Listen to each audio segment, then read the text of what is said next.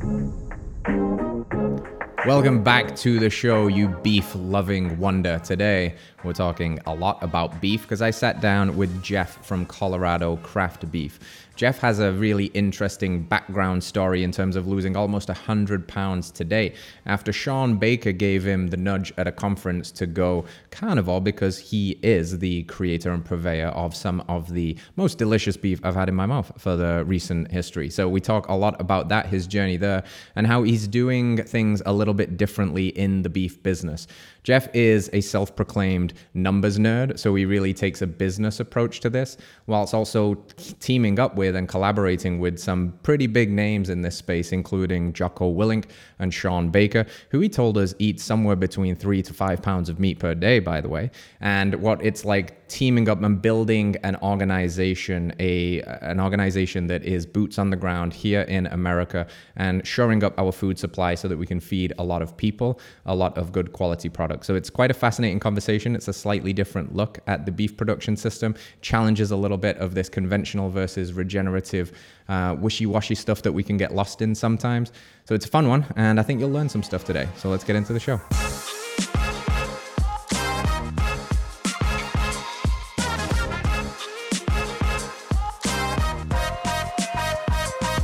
Yo, welcome back to the show, you radical human you. You know we like some beef in these parts, and today I'm talking with a guy who knows beef inside and out, and I actually must say I ate some of his beef last night, Colorado craft beef. Unbelievably delicious. Jeff, you're flying in from Colorado. You joined us in the studio. Welcome, mate. Yeah. It's good to have you. How you feeling?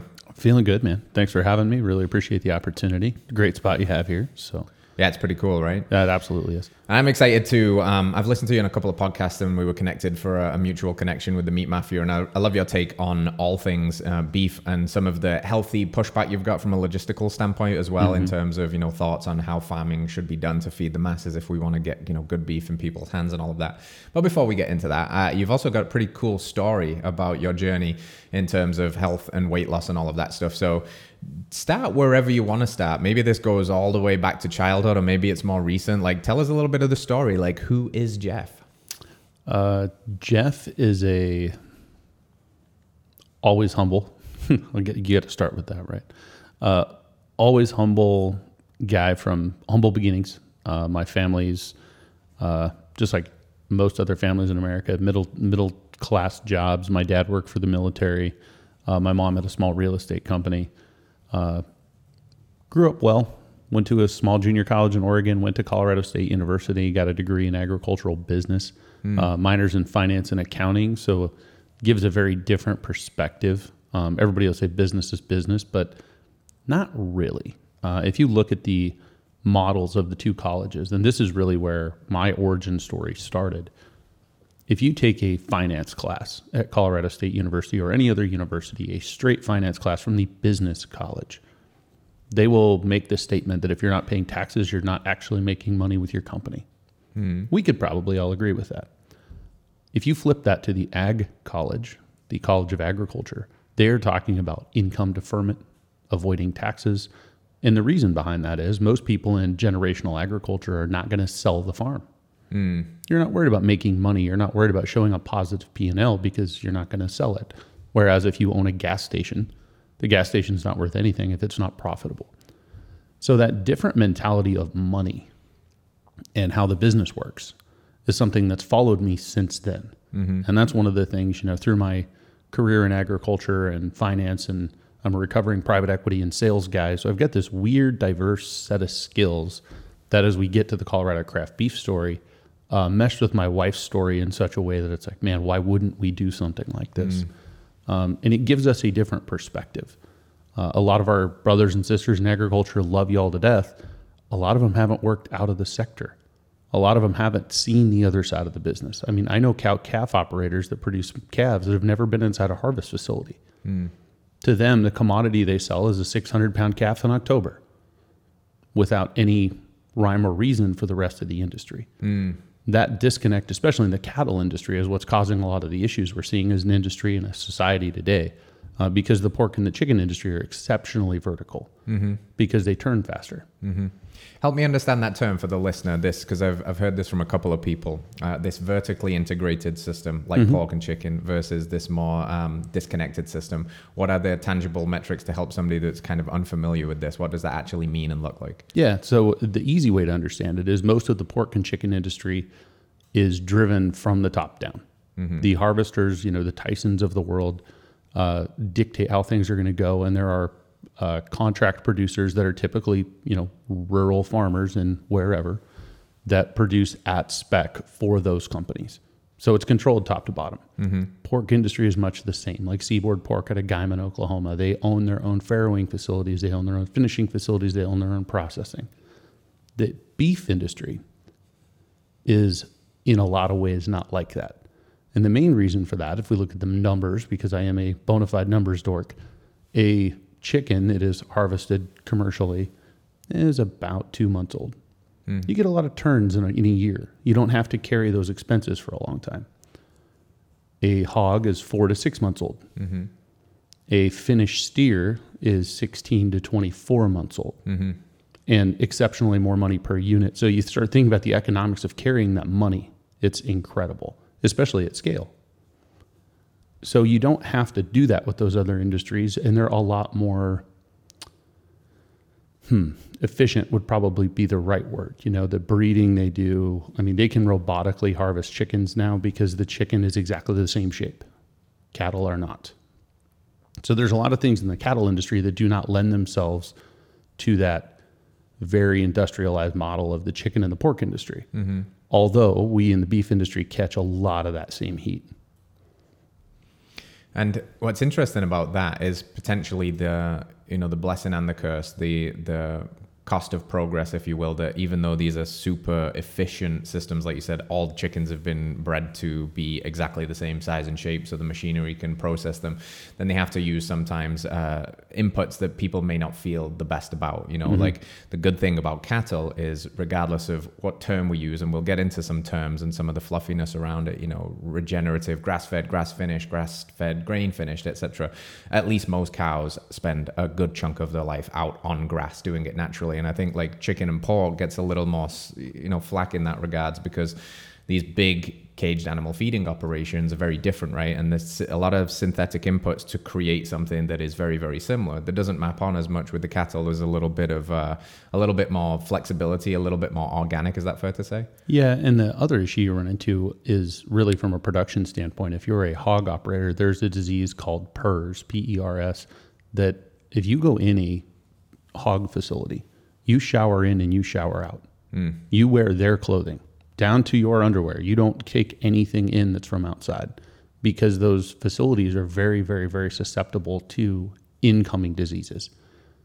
And you have to look at that and say, well, okay, we have to do that to a certain degree. There's big hog feeding operations in Colorado, which, you know, half the year you really couldn't do that outside. So you have to think of the market and how we have to feed the masses to understand the functionality of wanting to, you know, rip the band-aid off, so to say, because the band-aid might be holding the arm on. And there's a lot of people that miss those connections. And I'm not saying we can't get better. I want to I want to lead with that.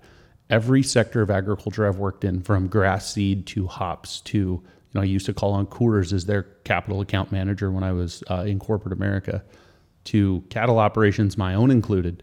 There are things we can do better. What I disagree with is the sensational argument that a lot of people want to make that agriculture is not trying to do better mm. because that is happening at a large scale. We're producing more with less in every industry than we did 30 or 40 years ago, with more regulation, an exceptionally high cost of capital, and more people to feed than we've ever had. Mm-hmm. Those two things need to work together to help us all have some symbiosis. Mm-hmm. And the two sides of the coin are exceptionally against talking to one another. Mm-hmm. And that's where, you know, what you guys are doing, or the Meat Mafia guys, or Dr. Baker, or Saladino, some of it does get a little overblown with trying to get sound bites. But in general, I think we're all trying to bring that conversation to the middle. Yeah. Uh, because I know a lot of people in ag that they should not go to Denver. They should not go on a podcast. They need to do what they do. But that also doesn't help the problem. Mm-hmm. And that's why, you know, my wife Kara and I founded Colorado Craft Beef. Yes, of course, it's a business that needs to make money, but it was more for the mission. It was to engage people with agriculture, not educate, because a lot of people say, oh, we're going to educate the consumer. I'm like, man, that comes from a pretty uh, arrogant place, in my opinion. Let's engage these people. While at the same time, hey, if you're going to buy beef at the grocery store, go nuts. Mm-hmm. It's safe, it's nutritious. We at Colorado Craft Beef can do some things that other industry folks cannot. I'm not here to say mine is the best. You know, I value propositions that I can provide to customers, but I do that without demonizing anybody else in the industry. Mm. And that is our biggest hangup with most of this direct to consumer stuff. Is everybody is trying to get ahead by stepping on the throat of the guy on the other side of the fence. And agriculture as a whole is, depending on how you do the math, one to two percent of the population. Hmm. We can't be eviscerating one another trying to capture the market. Mm-hmm. I've always felt as though um, collaboration is much healthier than competition, mm-hmm. especially when uh, you know we're fighting uh, a giant, if you will, in in terms of um, whether you want to call them nefarious interests in terms of the demonization of agriculture and meat, the push towards plant based, the attacks around you know climate and you know all these other ad hominems and emotional arguments etc so we do need to work together and to have people stepping on the throats it doesn't seem like very hopeful and I think a point you raised there is really important to borrow from a, a mutual friend slash connection. Jocko Willink, he often says that there are no perfect solutions. Mm-hmm. There are only trade-offs.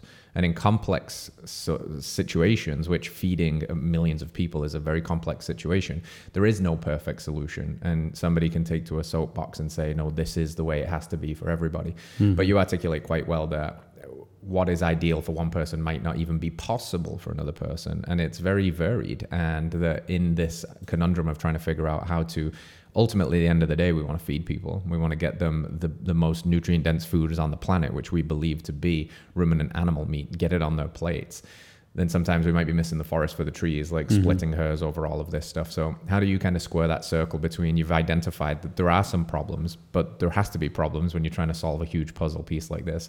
And um, how do you kind of, yeah, just find your own space in that or your voice in that in terms of helping maybe cut through some of the dogmatism around this is the only way and, you know, how you do it versus how somebody else does it and the location, etc. on that? Yeah it's interesting because depending on who you're talking to, there may be a conversation to be had, and there very well may not be. Um, you know, actually, there's a couple guys at my jiu-jitsu gym in Denver. Uh, shout out to Denver Compound if you guys want to train. Good, good group of dudes. Uh, there's a couple vegan guys in there. We call we jokingly call them the Winklevoss twins from the, you know the Facebook movie. They're both vegan. I'm constantly giving them a bad time. Like, man, you guys could probably finish that choke if you ate some steak. and then, you know, when they catch me, they're like, you know, you'd be a little faster yeah, if you ate less steak, but it's in a good mannered yeah. way. So, it, and I asked them one day, I said, hey, why, why do you guys not eat meat? And they said, it's really not even a moral thing for us. We just think we feel better when we don't eat meat. Mm-hmm. Oh, cool. They're like, we appreciate what you do. Like, it's, there's no animosity they're like, hey, this works for me. I'm like, oh, cool, right. I'm glad that works for you. And, you know, they're great guys.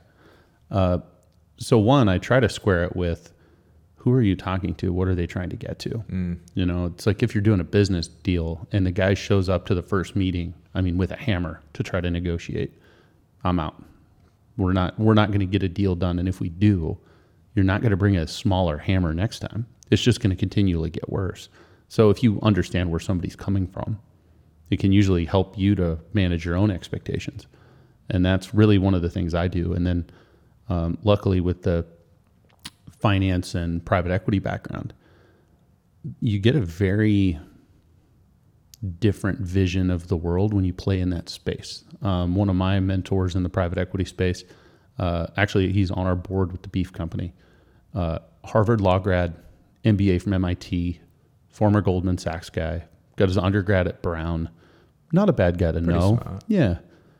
And he told me, I said, man, walk me through this private equity thing. What am I not seeing? He goes, You remember the Matrix movie? I was like, Yeah. This is just like watching that green screen. Mm. Are you working in a business or on a business? And you have to be able to look at the on portion, not the in portion. Because if you want to worry about how straws get to Starbucks or whatever, you're going to miss the picture. So you had it, it almost was a retraining of my brain from operational, you know, financial accounting to how does how do we really make the sausage, Mm. you know, for lack of a better metaphor.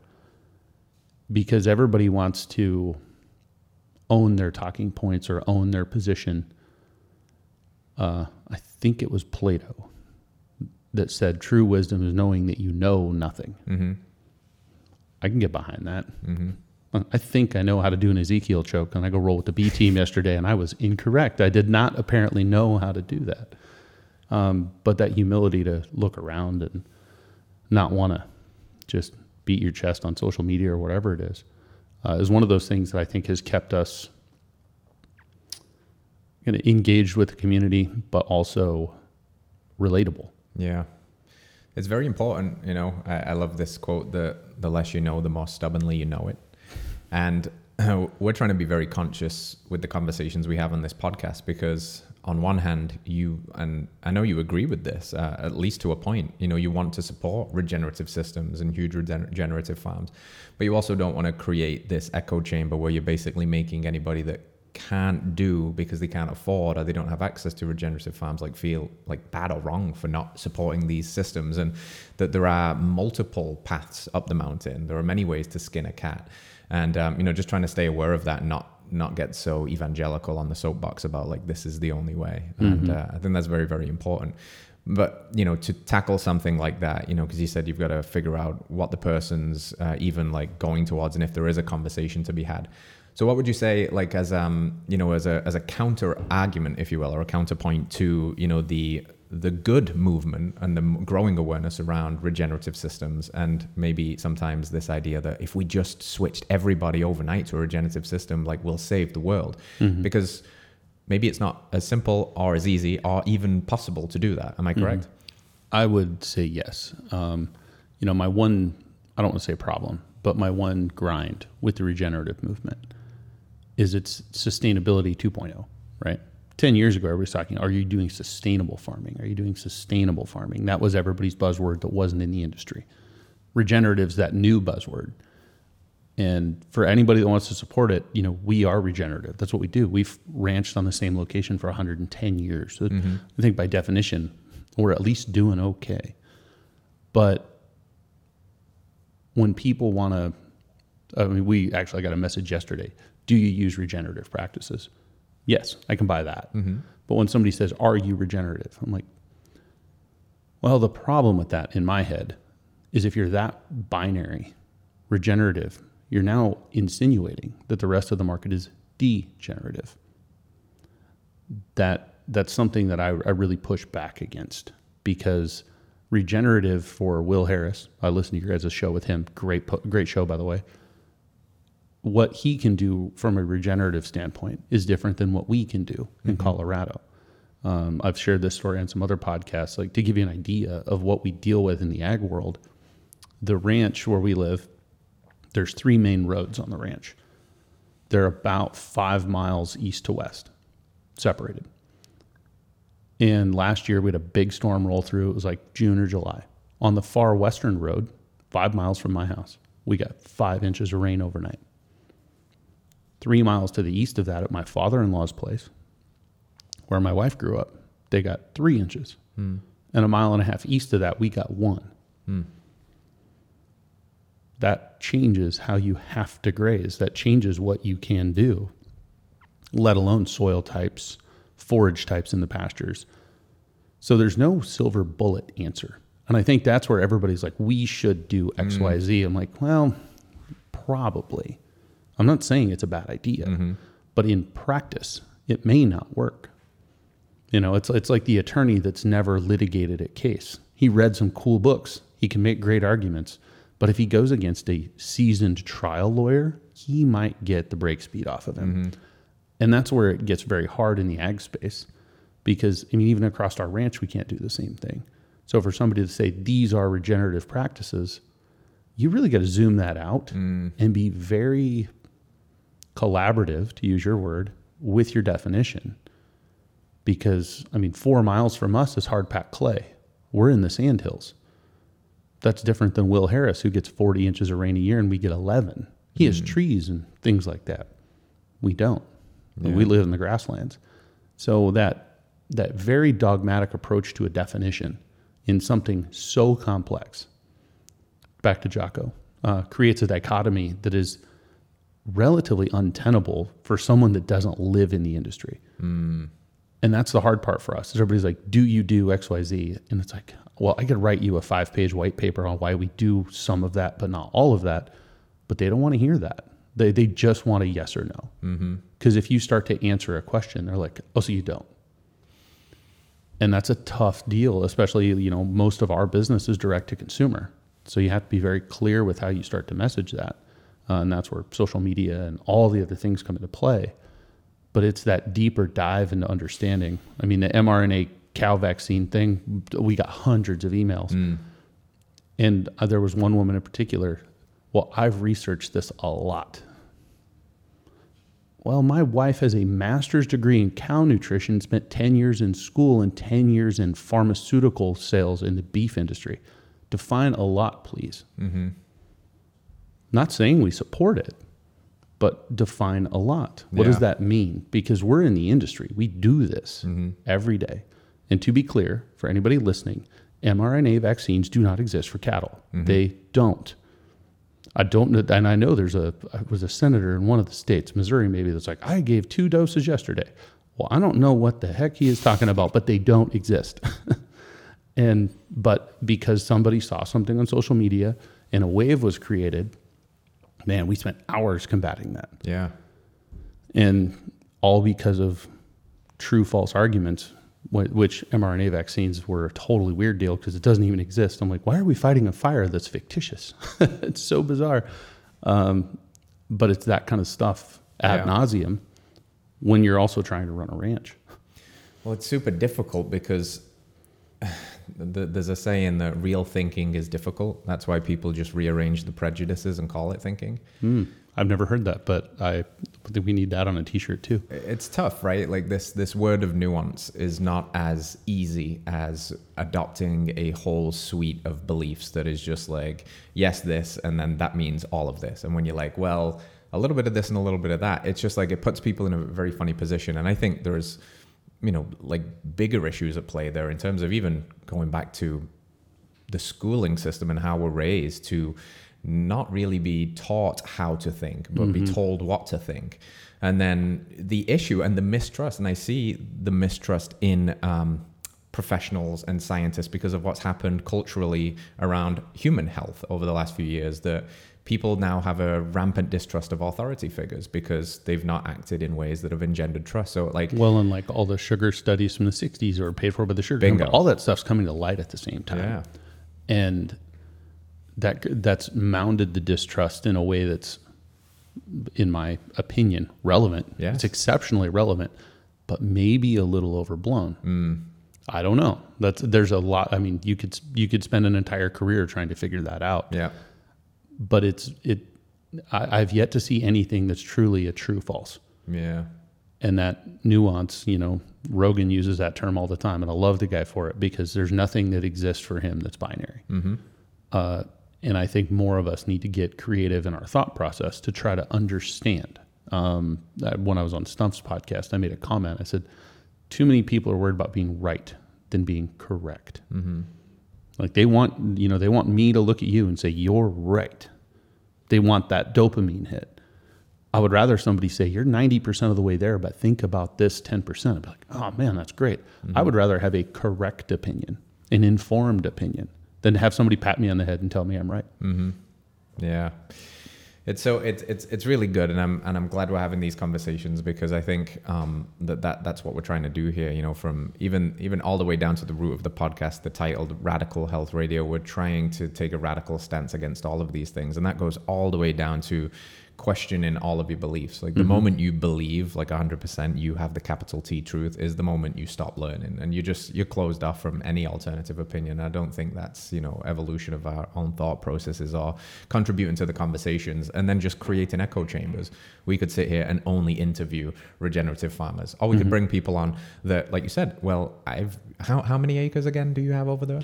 Uh, so my wife and I just have a section. We have a Okay. square mile, which is about 600 acres, but the family combined is in the tens of thousands. Right. And you said it's been running healthily uh, and it's doing all right. And that is regenerative in a way. And I think that I was having this conversation with a couple of other guests earlier today that um, generally people, like you said, that a lot of farms and ranches are generational. They want to be passed on. You want to create resiliency within this system.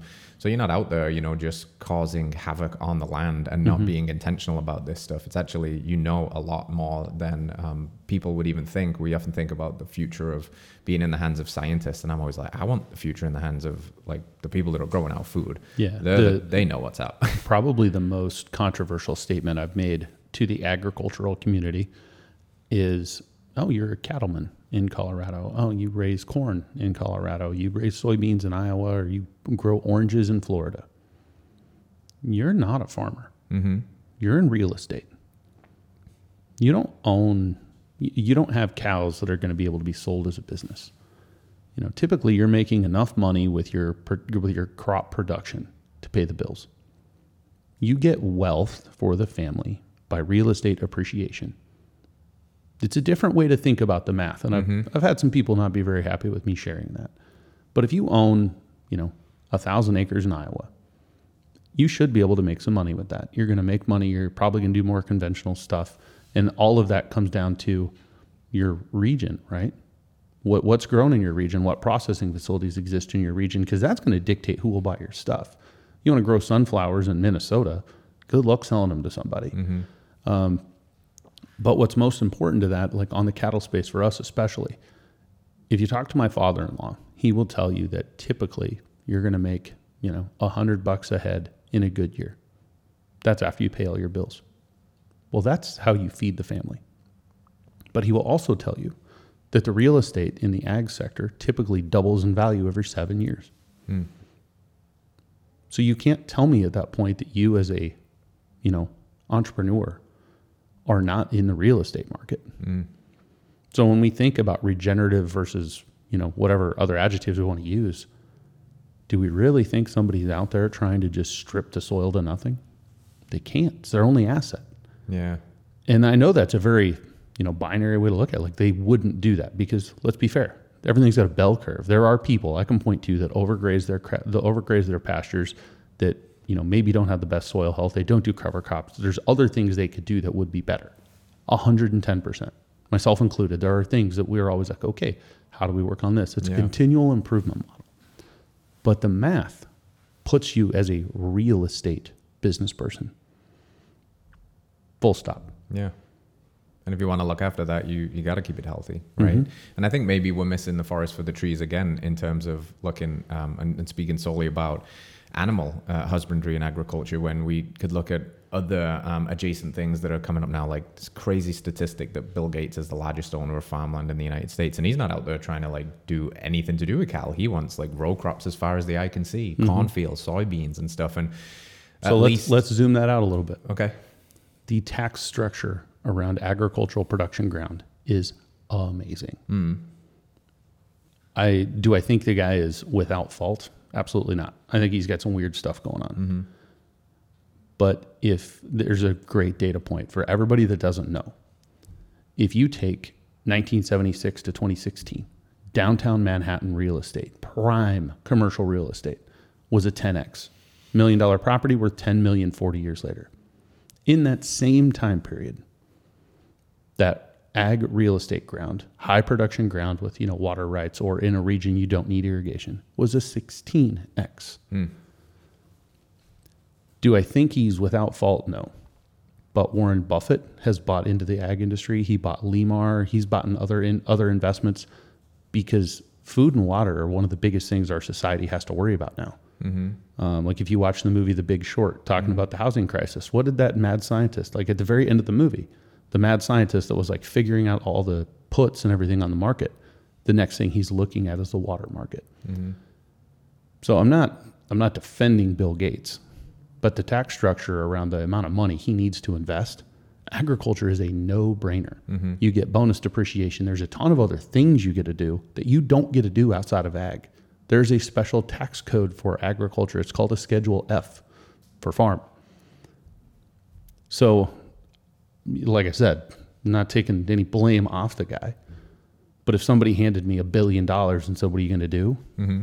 As the ag guy, of course, you would think I would do that. I mean, I'm going to buy a really sweet place in Phoenix, and then and after that, I'm going to buy some other ag ground because of the tax the tax benefits. Um, and do I- do I think he's evil? Mm-hmm. I don't know. I don't Yeah. have enough data to have an opinion.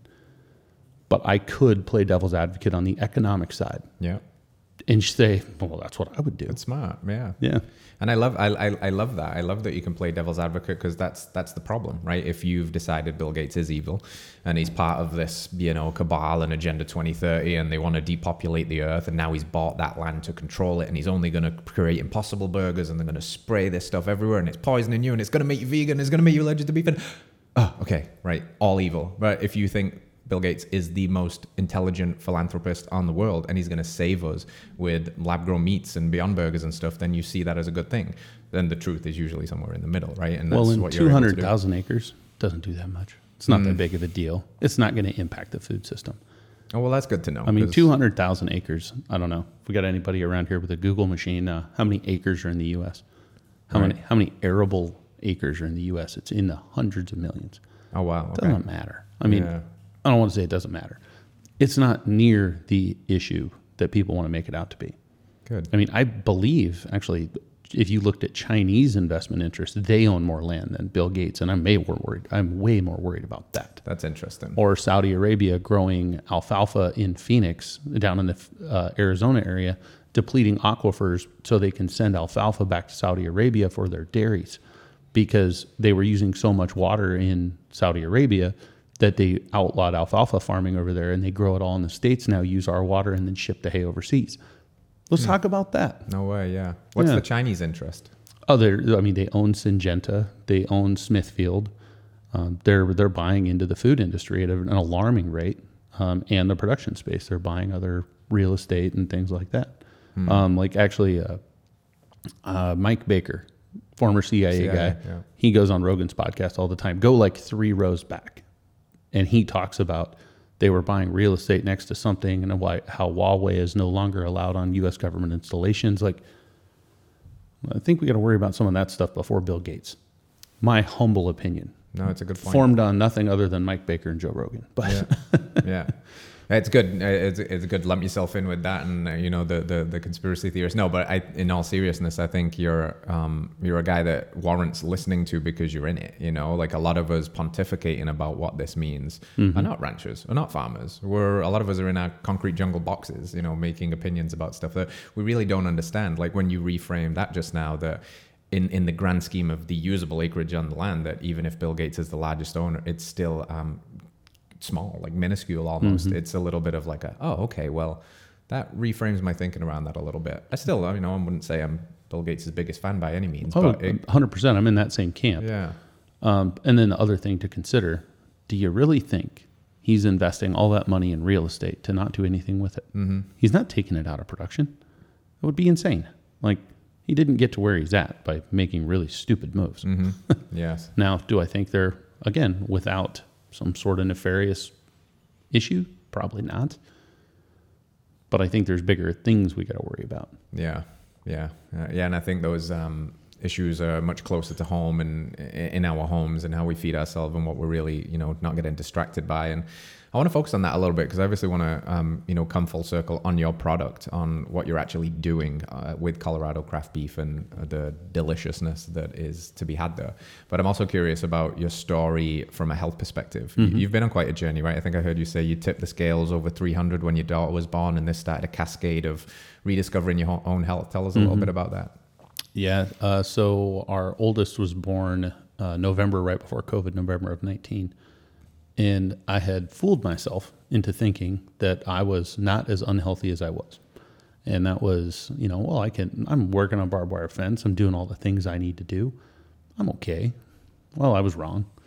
And, you know, luckily, Dr. Baker, Dr. Shawn Baker, carnivore diet guy, uh, I met him at Dr. Jaime Seeman's VIP event with Redmond Real Salt in Omaha right before COVID kicked off. Emma was about six months old or six weeks old. And Dr. Baker looked at me, and we'd worked with him for like three years at that point. And he goes, Have you tried the carnivore diet? And man, I gave him, I don't know how many excuses, as many as I could muster. And he's like, You own a beef company. You've not tried carnivore. What possibly can you defend that with? I was mm-hmm. like, Well, there, there it is. and the next morning we left Omaha. We were on our way back to the ranch. And Dr. Baker tagged me on social media, picture of me and him standing together. And he said, uh, Hey, Jeff's doing 90 days carnivore, going to keep us. And I was like, Well, then. and, Dr. Baker's mentioned a couple times, I gave you a gentle nudge. I was like, okay, that's what we'll call it. But you paid professional rugby. So potentially a gentle nudge from you is not the same as someone else. And my wife asked me, she goes, What are you going to do? And mind you, she's been fit her whole life. I mean, she comes from a very blessed family with metabolism and things. And I just don't. And she goes, What are you going to do? And I said, I think it is political suicide not to uh, at least play the game. And started losing weight, uh, kept at it. You know, I'm three years in, I'm down about 80 some pounds. Amazing. Yeah, got into jujitsu, but you know, to the dichotomy and the lack of the true false, I had to come to terms with myself and say, I'm not trading the current bad relationship I have with food for another bad relationship with food. And I had to find that balance for myself. That was probably the hardest part. Because if I stay super on the wagon, man, that fall off the wagon is catastrophic. Uh, so I've had to learn how to balance things. You know, like yesterday, uh, you know, rolled with the B team guys and went and grabbed lunch and then didn't have dinner. Um, but I've learned the one meal a day and how to moderate and how to work all that together. And that is one of the things that my wife and I are very, very passionate about with our girls is teaching them that Yeah. because I didn't know it. I was never taught that growing up. Uh, love my mom to death. She was an amazing cook. But regardless of what the instance was, we solved it with food. Mm-hmm. Oh, you you you won a competition. You did whatever. Hey, let's have some food. Oh, you had a bad day. Let's have some food. Like food was just the safety net that got burned into my brain is, you know one the social aspect, but two this safety blanket that just you could retreat to that, and that is something we are working diligently to not have. And that was the biggest learning curve for me. And then learning how to exercise and learning how to exercise in a way that I can continue to do it Yeah. from a mental space. I freaking hate lifting weights. Yeah. I would rather go work. But that's what I grew up doing. Like I'll go build fence every day, time time allowing, of course. I would rather do that, mm-hmm. which is why jujitsu came naturally to me because, one, if you're in a jujitsu uh, conflict with another guy and you're not paying attention to that, you're going to get choked. Yeah. So for me, it's a mental clarity thing. It wipes everything away. I can't focus on what emails I need to send or the phone call I was supposed to get and I didn't, or you know, going through the deal that we just finished um, that I'm sure we'll get into. Jiu-jitsu was my salvation because it allowed me to not lean back towards food. It allowed me to find an outlet and it gave me the space that I had to focus on and my mental clarity would come back. And all those things, pre jujitsu, pre kids, pre everything, led me to I'm going to have another beer. I'm going to have a cocktail. I'm going to, whatever, I'll have a cookie today. It's fine. Well, you do that for 35 years, it causes some issues. Yeah, it'll catch up with you eventually, right? And I think um, what you said there is so valuable that it's not as simple sometimes as picking whatever diet you're going to ascribe to and just running with it and fixing all your problems because a lot of the problems have arisen from um, earlier stuff, unmet needs, the way we were raised, our relationship to food. I'm curious how pivotal in understanding and kind of refiguring all that stuff out and healing it was um, how pivotal was it to work with a health coach on that journey? I've heard you mention this in the past, and I'm partial to health coaching because it's what I do too. And I think it's uh, it doesn't get enough focus sometimes because people, especially men, you know, we have this lone mon- mo- uh, lone wolf mentality. Like I'll just I'll listen to Shawn Baker on a podcast, I'll listen to Paul, and I'll just do it and I'll figure it all out. But there's this deeper layer. Uh, what was what was that like for you to just have have somebody in it with you? It was interesting. Um, and, you know, probably the weirdest thing about that was the gentleman that helped me out, um, great, great guy. He didn't charge me, and he should have. I mean, the amount of hand holding he gave me was incredible.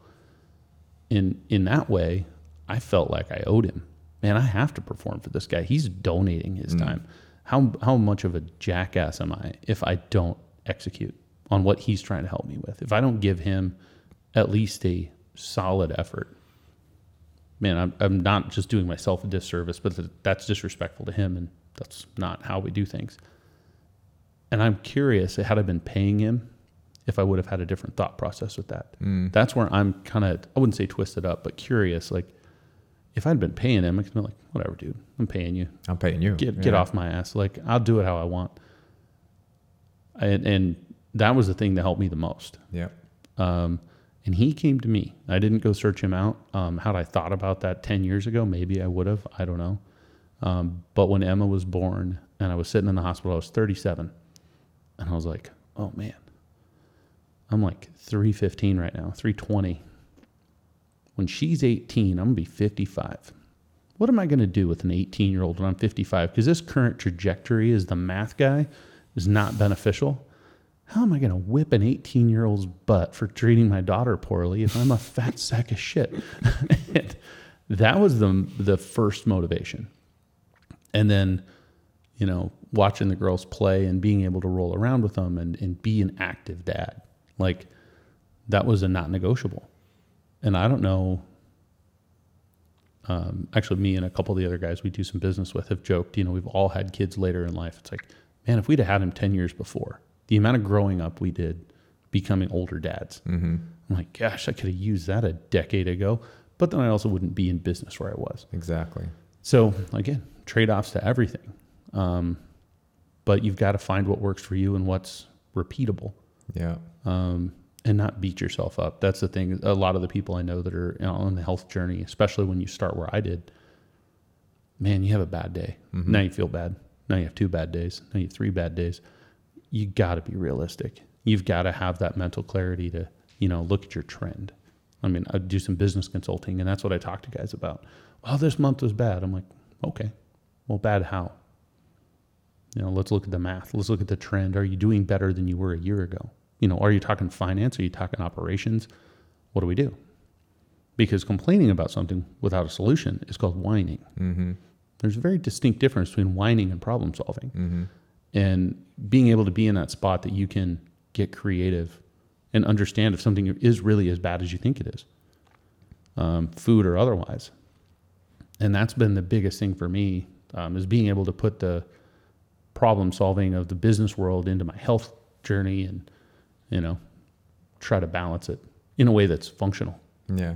There's a lot of really good stuff in there. You know, the Marcus Aurelius, what stands in the way becomes the way. This Mhm. problem that you are whining about could actually be the platform to launch you into higher levels of operational stuff from a business standpoint, or just like some deep self reflection of like, hey, this needs to change. And nothing quite shaking your snow globe, snow globe up like having a kid will do, right? Really put things into perspective. Yeah, I think you're on the verge of that, right? Yeah, yeah, for the second time. So I've already, you know, grown up once and about to grow up again. But yeah, it really just has a way of, um, you know, zooming you out for a minute and really getting you to see what's important. You said you looked at your trajectory uh, from a numbers perspective as a numbers guy. And I often think about we should be much more concerned with our current trajectory than our current results. Mhm. We're too like in the now about like whether it's working or not. No, you know, I only lost two pounds this week. Oh God, I gained 10 whatever it is. Well, just start really focusing on your trajectory because you said a key word, which is sustainability and Mhm. like consistency. The best diet is the one you can stick to forever because you, you everybody has a diet. Maybe Mhm. not not everybody frames it that way, but we all have a diet. A lot of people's diet needs work, so we've got to find something that is health promoting, that is enjoyable and fun and sustainable. And for some people, that's going to look way different than it does for other people. Similar to exercise, people ask me all the time, "What's the best exercise I can do?" Say, the one that you're going to do. Mhm. What are you having fun doing? If if you hate lifting weights and I tell you you got to do a bro split three days a week in the gym, that's the worst advice I could possibly give you. Mm-hmm. But if I learn you love jujitsu, I'm like, do as much jujitsu as your body can handle, and then fix the nutrition and focus on all these things. So Well, and I was at Dr. Baker's house about a month ago, and he looked at me and he goes, "Where's your weight at?" I said, "I'm up about 20 pounds from when I was here last year." mm, And he, and because when I got there, my goal was I turned 40 in September last year, and I said I'm going to be at my lowest adult weight on my 40th birthday, and I nailed it. hmm Did really well, and I'm up approximately 20 pounds since then. But Dr. Baker pulled up the picture, and he's looking at me because he took a picture when I was there last year, dude, you look better. Mm-hmm. Walk me through that because I'm looking at the numbers, man. He goes, no. He goes, your your body realigned where it's at. He goes, you're packing more muscle, on your shoulders. You're packing more muscle on your chest. Jiu-jitsu's clearly working for you. Well, if you don't have people like that that understand, he's like, your body reproportioned because you're not packing all that extra shit anymore. Man, it never occurred to me. There you go. And it's and it's that level of understanding. It's a, and being open to talk to a guy. Yeah, right. You know, it's it's a journey. Everything's a journey. And then you get a guy that I'm like, oh, well, that makes sense. And Yeah. then he asked me, he's like, well, are are you wearing different pants? I said, no, pants are all the same. He goes, perfect. Your upper body. You're repartitioning. You're getting muscle where you've never had it. I'm like, shit. Okay. Now I feel better, but you know, then I ate a whole bunch of steak with him. I went and got beat up by Greg Anderson's guys at Electric North Jiu Jitsu and in Issaquah. But it's it's just trying to keep everything moving in the right direction. Yeah. You know, there's no silver bullet to any of this stuff. I mean, can you imagine if you actually made a diet pill that made everybody have a six pack? You couldn't buy enough goddamn airplanes. Mm-hmm. Yeah, It would be amazing. But it's, and that's one of the reasons I love jujitsu. I forgot who said it, but it's like jujitsu won't let you lie. You get out everything you put in, period. There's no hack. You just got to get beaten. And it's a there. I, I have some of my good buddies that are like, dude, I could not do that. My ego won't take that. I was like, yeah. Like I think it was my third class. This like 14 year old kid, his name's Serge, competition uh, kid at our gym, triangled me like it was his job. He was like 14. I was 38. I got a hundred pounds on this kid, and I re-rolled him, and he caught me with a triangle, and I was just, I just gave him a high five. I was like, "Freaking great job, dude!" For me, I'm like, "Okay, that's humbling. What are we going to do with that?" As opposed to, "Well, I didn't like that. We're not doing that anymore." Yeah. Yeah, I often speak to people who have, you know, accomplished some cool stuff. A lot of athletes have, have sat in this chair, and it's always interesting to me that they reflect that their um, the biggest growth came through the losses. You know, the, the the moments where their ego was crumbled. Maybe they thought they were the baddest man on the planet, and then the next thing, they're waking up under the lights, like, oh shit, I got knocked out. How many people are screaming right now? yeah, it's like, a lot. and, and and there's some some real wisdom in that. That chosen adversity, like going to jujitsu class a couple times a week, where for a long time you're gonna get your ass beat over and over and over. Mm-hmm. Like again. it's your job. Yes, like it's your job and taking it and not wallowing in your self pity, but saying like, all right, I know if I stick this out long enough because of that magic of consistency again, one day I'm going to be the hammer, not the nail, you Mm-hmm. know? And Rome wasn't built in a day, but they were stacking bricks every hour. That's the Yeah. pit we often miss. So Do you remember the poker bricks. movie Rounders? No, I don't think Matt. Damon, Edward Norton, Right. Great poker movie. Uh, Matt Damon was doing a voiceover towards the end, and he said, uh, "You know, very few poker players can remember the great hands they've ever had, but they can all remember with unmistakable clarity the bad beats of their career." Mm-hmm. And there's nothing truer been said. That's so good. Speaking of bad beats, Mm-hmm. um, you've had the chance through um, the beef company and the connections that you form and of sponsoring some pretty cool people, collaborating with some pretty cool people, getting your ass beat by some pretty cool people. How excited are you to actually roll with the man mountain that is Jocko Willink? You know, as the white belt, you're not supposed to ask them to roll, so I didn't. Uh, so yeah, we'll just roll right into that. Uh, you know, just recently we uh, completed a partnership deal uh, with the three founders of Jocko Fuel. So Brian Littlefield, Pete Roberts, the original founder of Origin, and Jocko himself. Uh, we've got a bunch of other guys that came in on the partnership deal. So Travis Mills, uh, quad amputee from the 82nd Airborne, got blown up in Afghanistan. Uh, I have the darkest joke of my entire life. He shared with me one day uh, when we met him up in Maine about a month ago. Uh, Dr. Baker came in as a partner. Uh, a bunch of Jocko's other guys, like Dave Berke, uh, came in, and then uh, the nutrition guy that's actually part of it is uh, Chris Cavallini came in um, from Nutrition Solutions. Um, but it's been incredible because not just you know did they like the business? Did they like the model? Do they love being a part of the ranching community? Sure. But the company that my wife and i founded was agreed to and supported through that level of you know basically business financial deep diving and forensics of what the company does it survived the test and the guys came on. And that's uh, something that we never thought would happen. So the adversity was there. Mm-hmm. And it's pretty funny. I had some people, they're like, well, what if, you know, there's a lot of work to do. Aren't you worried about that? Hell no, I'm not worried about that. It took a year to get the deal done. The number of nights that I was worried I was going to get a phone call the next day just erasing everything. Mm-hmm. That's some adversity. Jiu jitsu saved me through that whole process because I couldn't think about it for four hours a week. Mm.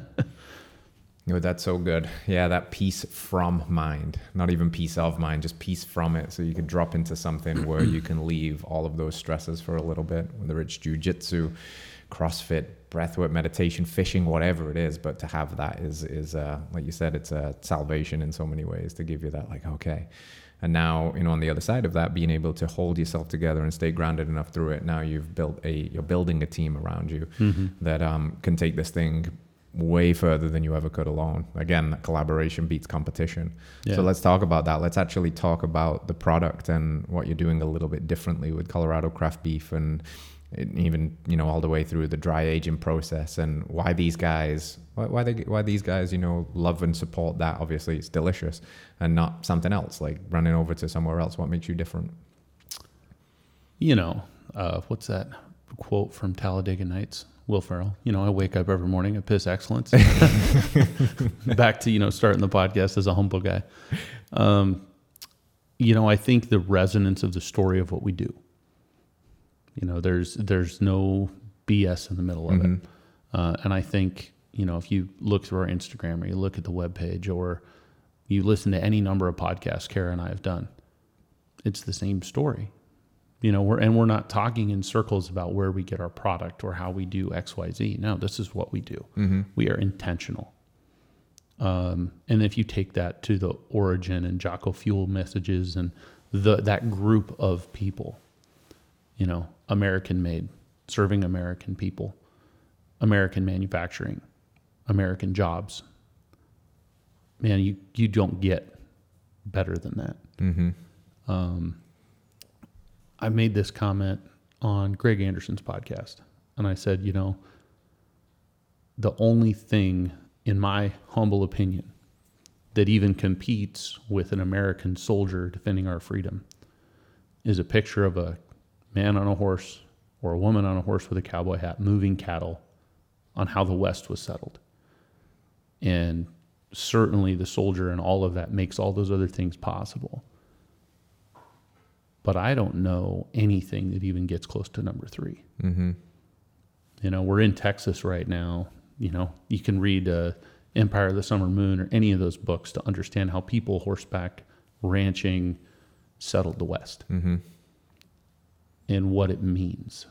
Because my wife, my wife spent a summer in Germany when she was in uh, college, and she's like, I walked through the Munich airport with my cowboy hat, and everybody knew I was an American. Mm-hmm. that's cool. You know, ranching is cool. And in comparison to a lot of the other people in our space, back to, you know, passing the smell test with Brian and Pete and Jocko, we're ranchers. Mm-hmm. We're not buying product and repurposing or putting a label on something. You know, this comes with a story and this comes with a connection that is uncommon in our industry Mm-hmm. because I, I love my brothers and sisters in ag. I really do. Some of them shouldn't go on podcasts. Some of them don't want to go on podcasts.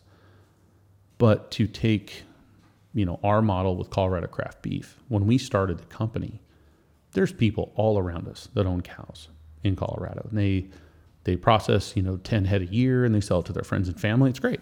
Totally support that model. We didn't want to compete with them. We invested nearly six figures in a website and market research before we ever before we ever had any stake ready to go. Hmm. We committed. No, we are going to do this at a level. We are going to be national shipping on day one. We're going to make this a business. And we are not ranchers that happen to sell beef. This is a beef company. Full stop. It's intentional. We are not doing this as a hobby. If we're going to do it, we're going to do it right.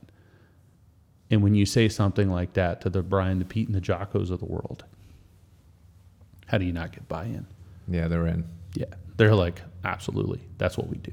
I'm sure Jocko went check. Actually, uh, Jocko and I have talked about three times. Yeah. Um, Brian was my main point of contact, but you know, for everything all those guys stand for, Travis included, Dr. Baker, Chris, what you think those guys should be, they are. Mm-hmm. In person, on a podcast, on the phone, they are who you expect them to be. And I think us being that, having that same level of internal commitment to what we're doing. And, you know, Brian whipped my ass the first time I met him because we rolled jujitsu at the ranch. It did not go so well. But, you know, you're in their same space. Yes. You have the same values. Yeah. You can't sell that. You, you can't put that in a pitch deck. You know, there's a relationship. We're partners.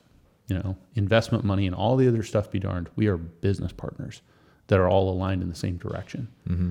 And that level of alignment is something that a lot of people in agriculture can't do with people outside of agriculture because of that translation that has to happen. You know, I mean, the number of people that heard about us with what we do with business is like, well, can you get enough cows? I'm like, that is adorable. Cows are not the problem. Demand is the problem mm. because you have to scale to a certain level to sell enough product to make it work. So your economy of scale has to get right. So with that, you know, with the partnership we put together with uh, Jocko and all those guys, um, we bought the harvest facility that we've been using since the company started. Mm. And to the America First, American Made, you know, family mission of this, the, everybody that was employed at that harvest facility is still employed there, down to the previous owners. He's now part of the team. So it's not just you know by hook or by crook, you know, burn the boats. It's it's collaborative, top to Mm. bottom, and putting that together with those kind of people has been fun to I say the very least. Uh, actually, it was right before the deal closed. I had a, a business buddy of mine. He goes, "How's it going?" I said, "It's going good. It's going to happen." And he goes, "How do you feel about that?" I was like, "Why the hell would you ask that? Guys don't ask each other that. That's it's a dick move." And I said, "You know, man, I moderate between holy shit, we're going to do this and holy shit, we're going to do this. Same conversation, totally different different depiction. But, you know, watching that come together and wanting to move the ranch into further generations. You know, the ranch we're on is where my wife grew up. She's fifth generation. Generation six sleeps down the hall from us. Mm. And I hope generation 10 is still doing it. But they can't do that if we don't put them in a different position. Because if all you are doing is being a price taker in the beef space or in the ag space, right? You're a commodity taker. Like, you know, the products we have behind us, all the all the different stuff you guys sell. That's not commodity. There's a value add. There's different business things that have to happen. Mm-hmm.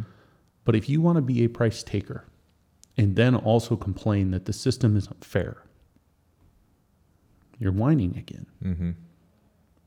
So if you're going to play in the system, that's great, but don't complain. Mm-hmm. Do your very level best. There are tools at your disposal. The hard part is, in a lot of agricultural experience, people are too small to take those advantages. They can't leverage their risk. They can't can't protect themselves in a way that they should. Especially, you know, in the beef chain, you know, 85% of the capacity is controlled by four companies. That's a David and Goliath type of deal Yeah, right. or in the Colorado craft beef model. We the harvest was, uh, harvest slots we're using right now. We spoke for in 2021. We're growing like crazy. You're making bets two years from now, so now you're constraining your growth because you can't get more harvest slots. It's a chicken and the egg, you know, put up or shut up. Mm. Or my my favorite quote, you know, money talks and bullshit takes the bus. Yeah, so right. it's it's interesting watching all that come together. Uh, but what's been most fun is just watching the love of the community. Yeah. You know, the people from Jocko's community or from our community or Dr. Baker's community or Paul's community. Uh, seeing your logo out in public is weird. it's like, you know, the number of people like, uh, I actually met Robb Wolf from LMNT. Yeah, That he's was a legend. That was a great guy. I've never met him, and I'm up doing jujitsu in Montana when I did Andy Snuff's podcast, and I had on a craft beef shirt. And Robb's standing there. He looks at me. He goes, "Do you know those guys?" I was like, "I, I am those guys." I didn't realize he lived in Kalispell. Yeah. And I look, I'm like, brown belt, LMNT hat. You're Robb Wolf. Yeah. And we've been working together ever since. It's amazing. But he recognized the brand. It was mm-hmm. so bizarre. I was like, and at that point, we were still, I mean, relatively small. We were bigger than the national average for mm-hmm. sure, but still pretty humble. Mm-hmm. And it's just interesting to see how all that stuff works. But it doesn't happen if you don't put in the, in the time. Bingo, yeah. Yeah, and these brands can become movements and, you know, game recognized game, as they say. Mm-hmm. I don't think it's any accident that you've aligned with the kind of people that you've aligned by and you're potentially feeding a lot of beef to some of the most, you know, integrous, leadership driven um, American patriots on the planet right now. A lot of beef. How much how much beef does Shawn Baker eat in a day, do you think? I think he's like three to six pounds, depending on where he wants to land. Damn. Yeah. I mean, when, I- when I was there last month, we both had a ribeye and a filet. And I think combined weight on just the beef we cooked was almost four and a half pounds. And he's like, Yeah, I might have some more later. I was like, Okay, I'm I'm good till tomorrow. That's a big that's a big man right there. That's a big man. I want to come back to just just one point you said before we move into a couple of guest questions we had because um, I think and it's so funny for me to sit here and think this now as I grew up in the northwest of England, you know, um, there's not much ranching going on. There's a lot of farming. We get some beautiful pastures and stuff, but like this symbolic nature of the American farmer, like you said, walking around with the cowboy hat on, it tells a story and it's and it's cool for a lot of people and it's inspiring. And because it's ranching's become cool, you even have shows coming up like um, Uh, Yellowstone. Yellowstone, yeah. Because it, it, it's really cool, it's really empowering. But you know, Yellowstone's Yellowstone. It's cowboys running around blowing up cars, and, and it's like the meat the meat mafia. Uh, not not our friends over at the podcast, but a, a story version of that. What do you think that shows like Yellowstone get wrong about ranching? Well, we don't have any train stations.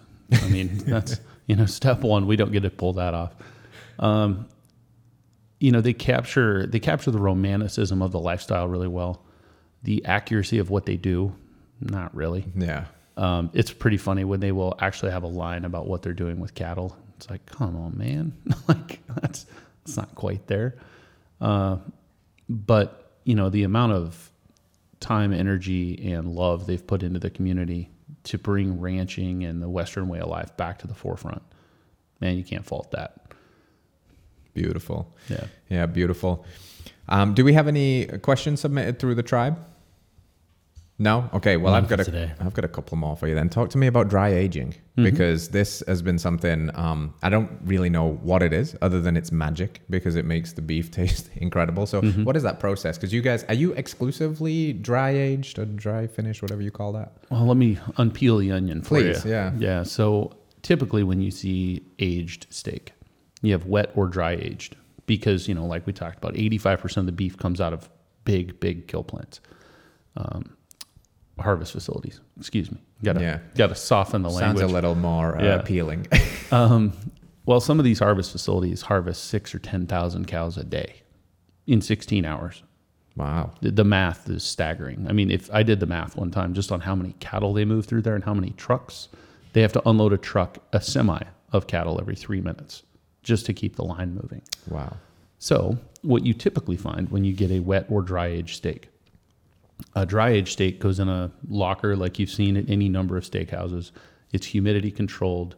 The uh, the primal cut, so the prime rib, the New York, whatever, is exposed to the air, and it's drier and it starts to wick some of the moisture out, mm-hmm. and you get an enzymatic reaction that breaks down connective tissue, um, decreases water content, increases flavor and that's typically what you see in a dry age is those coolers, if you will. The wet age um, is basically that same prime rib would come out of a harvest facility. It's in a bag. The bag sits on a shelf in a refrigerator and it marinates in its own juices. Excuse me. I'm not a big fan of the wet age. It's got a different flavor profile. Uh, dry age is most common. So if you hunt deer or you hunt elk, you usually hang them for a week or 10 days, Same concept. You're trying to get that the connective fibers to break down. You're trying to get things moving around. Uh, and in the beef space, especially, like if you're buying beef from us, you'll get what's you know a pound of fillet in a package. All well and good. Well, those same size steaks are 20, 30% heavier when you buy them at the store because of the water content. Oh, interesting. They yeah. now cook differently. They now sear differently. The chemical reaction that happens when you cook the meat is very, very different. Mm. So that's more of the commercial dry, wet age discussion. Uh, what we're able to do, which is you know some of our value proposition to our customers, with the harvest facility that we own, uh, we hang the entire carcass for three weeks. We dry age the whole animal. Mm. Where if you buy skirt steak or flank or you know any number of those secondary type steaks, none of those are ever aged. Mm. Uh, so we're aging the whole carcass. So we basically split the carcass. They hang in a cooler for 21 days, temperature and humidity controlled, and then we bring them out and we break that animal down into steaks. Um, so when you start eating, I'm not sure exactly which steaks you got. I know I loaded the box. I just don't know what I put in it. Um, when you get some of those secondary steaks, you'll be like, "This flank steak is amazing." Yeah.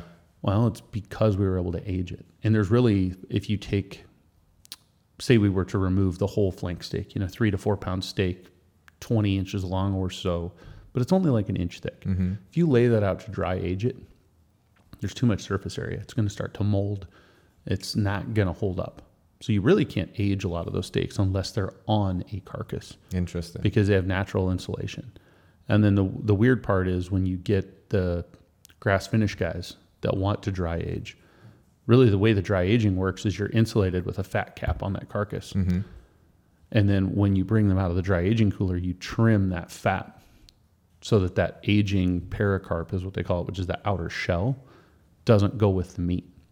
On a grass finished animal, that'll actually get into the meat, and you can make it rancid. So you can't Mhm. age grass finished like you can age grain finished.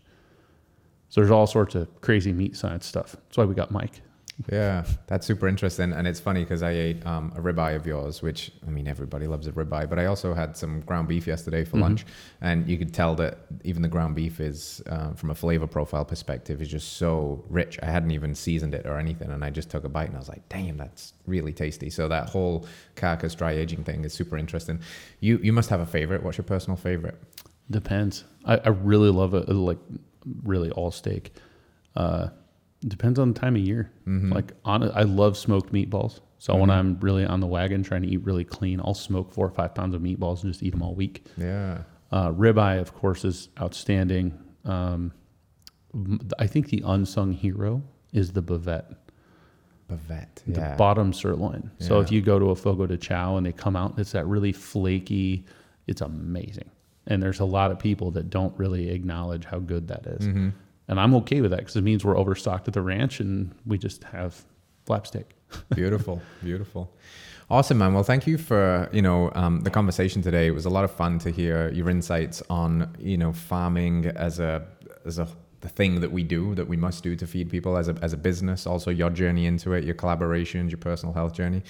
It was really cool and interesting conversation. I want to open up the last couple of minutes here for you to take the floor and say anything that wants to be said um, anything that's on your heart. And of course if not uh, where could people go to find more about colorado craft beef and what's coming down the pipe for you guys what's exciting? A lot i'm sure of but uh, what's really coming uh, through for you right now So, the most interesting thing that I don't think a lot of people understand in the food space is the capacity at which we have to operate as a country to feed people. Now, the process, any number of these food processes can be improved.